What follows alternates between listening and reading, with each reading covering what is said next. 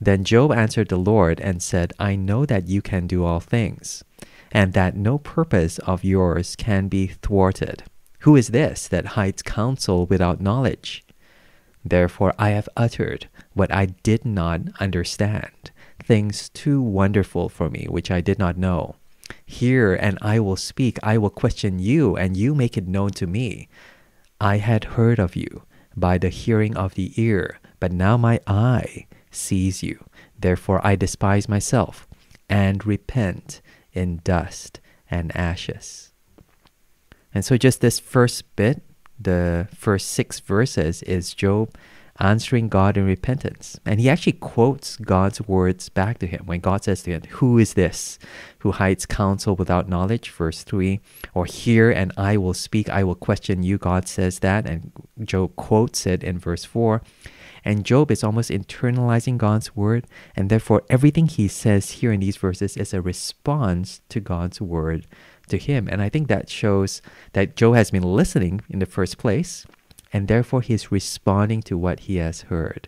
And that's true repentance. Repentance is not just feeling, oh, I feel so bad, but repentance is a response and a turning back to God, and especially a turning back to God's word. And he, he admits, I've uttered what I did not understand, verse 3, things too wonderful for me which I did not know. And verse 5, I had heard of you by the hearing of the ear, but now, but now my eye sees you. Now I see you, I've encountered you, and therefore I despise myself and I repent in dust and ashes. Let me see what the footnote says. I am comforted in dust and ashes.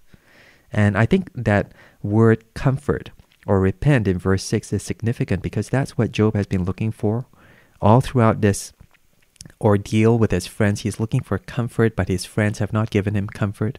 But somehow, this repentance and this lowliness and self abasement before God actually gives him a strange kind of comfort in amidst his suffering.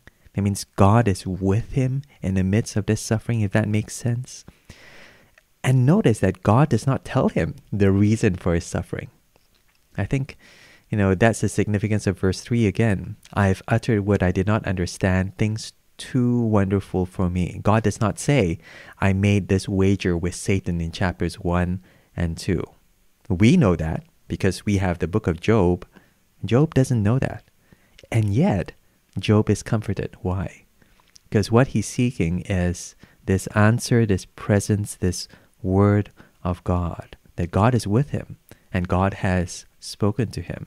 And therefore, God has comforted Job in his word and his encounter with Job. Verse 7 After the Lord has spoken these words to Job, the Lord said to Eliphaz the Temanite, My anger burns against you and against your two friends, for you have not spoken of me what is right, as my servant Job has. Now therefore, Take seven bulls and seven rams, and go to my servant Job, and offer up a burnt offering for yourselves. And my servant Job shall pray for you, and I will accept his prayer, not to deal with you according to your folly. For you have not spoken of me what is right, as my servant Job has. So Eliphaz the Temanite and Bildad the Shuhite and Zophar the Naamathite went and did what the Lord had told them, and the Lord accepted Job's prayer. God constantly speaks of Job as his servant, and his servant Job has spoken right of God, but his friends, Eliphaz, Bildad, and Zophar, have not spoken right of God, and therefore they need God's forgiveness. And God says, therefore, go to Job and ask Job to pray for you. Verse 8 Take seven bulls and seven rams and go to my servant Job.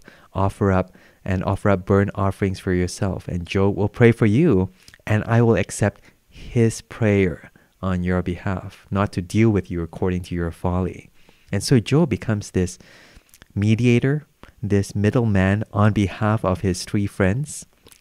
And it's amazing that God vindicates Job Job who's been asking for God's, you know, answer, Job who feels as if he's been wronged, and these three friends who thought they were on God's side, they're the ones who are now facing God's judgment.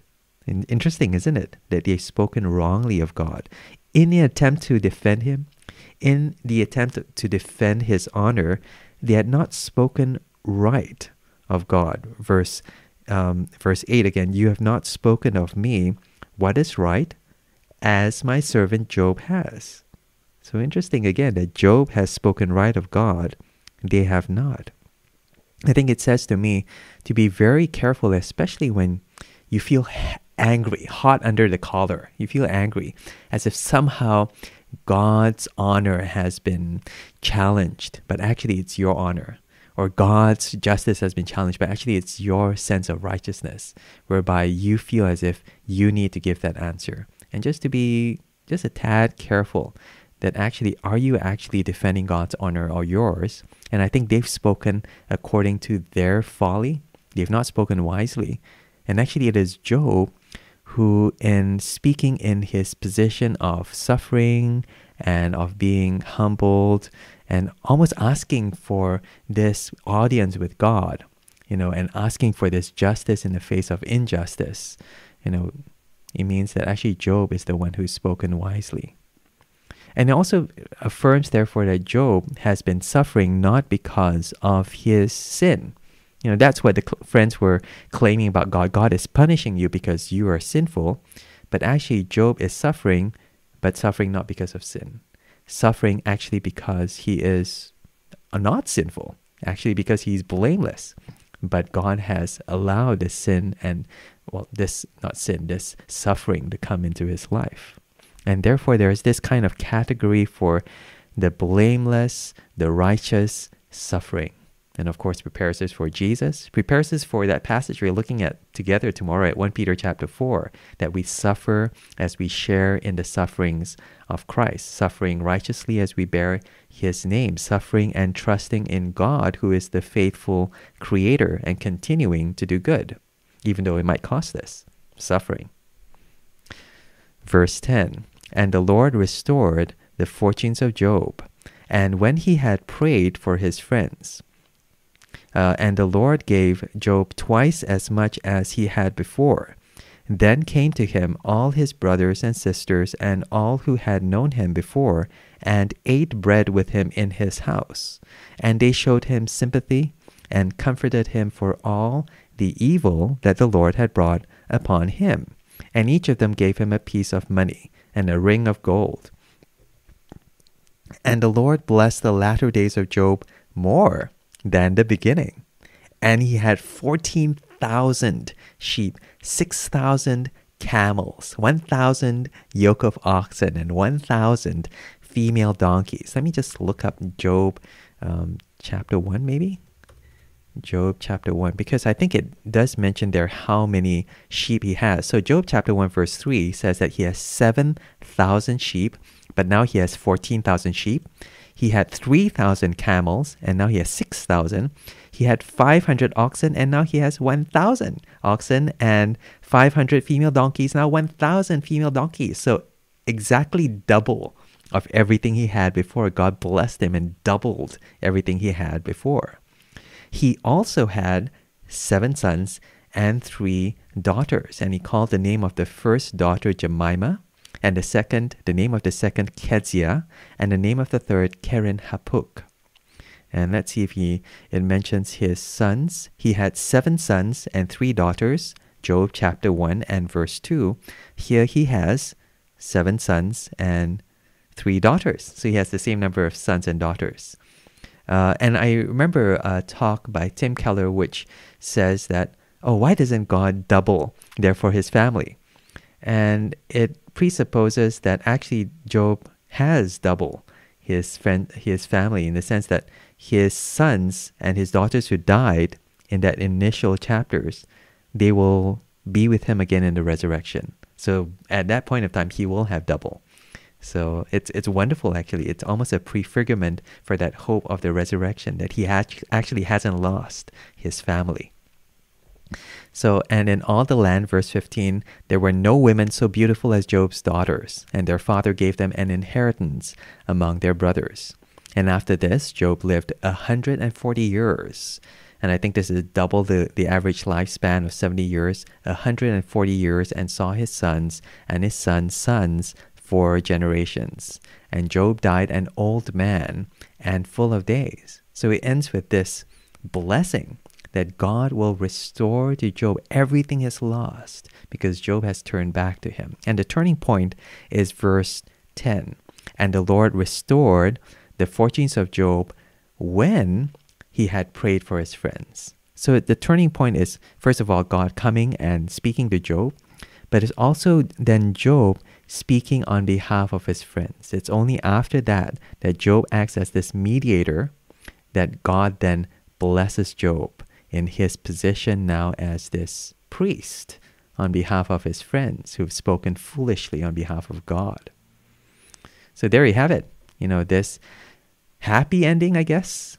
You know, this this amazing ending that God actually um, doesn't answer Job the why of suffering, but shows him that he is not wrong in his suffering, that he was blameless. And he shows him by answering his friends by punishing them, by using Job himself and, res- and using him as this intermediator and praying for his friends, and finally blessing Job and restoring to him everything that he's lost, not least his family. And I guess here is that hope for every Christian as well, you know, who will suffer in the name of Christ, that, you know, at times, you know, we won't know. We, we won't have any idea why is this happening but God will just assure us by His presence that you know, um, you know, He knows, and we might not know. He is control, even though we feel as if we are weak, and we have to trust in Him and entrust ourselves to Him. And at the end of the day, God will restore to us. In the new age, in the age to come when Jesus returns, there will be a kind of compensation. There will be a wiping away from all the tears. There will be still sadness to be wiped away. But, you know, God is no one's debtor, and that it will almost be worthwhile the kind of life that we'll live today if it is in obedience to God's word and will, if it leads to suffering for His name's sake, that at the end of the day, God will see and God will justify and God will rectify that imbalance of that suffering with His glory and with His blessing. So, yeah, so that's Job chapter 42. Very satisfying yeah, ending.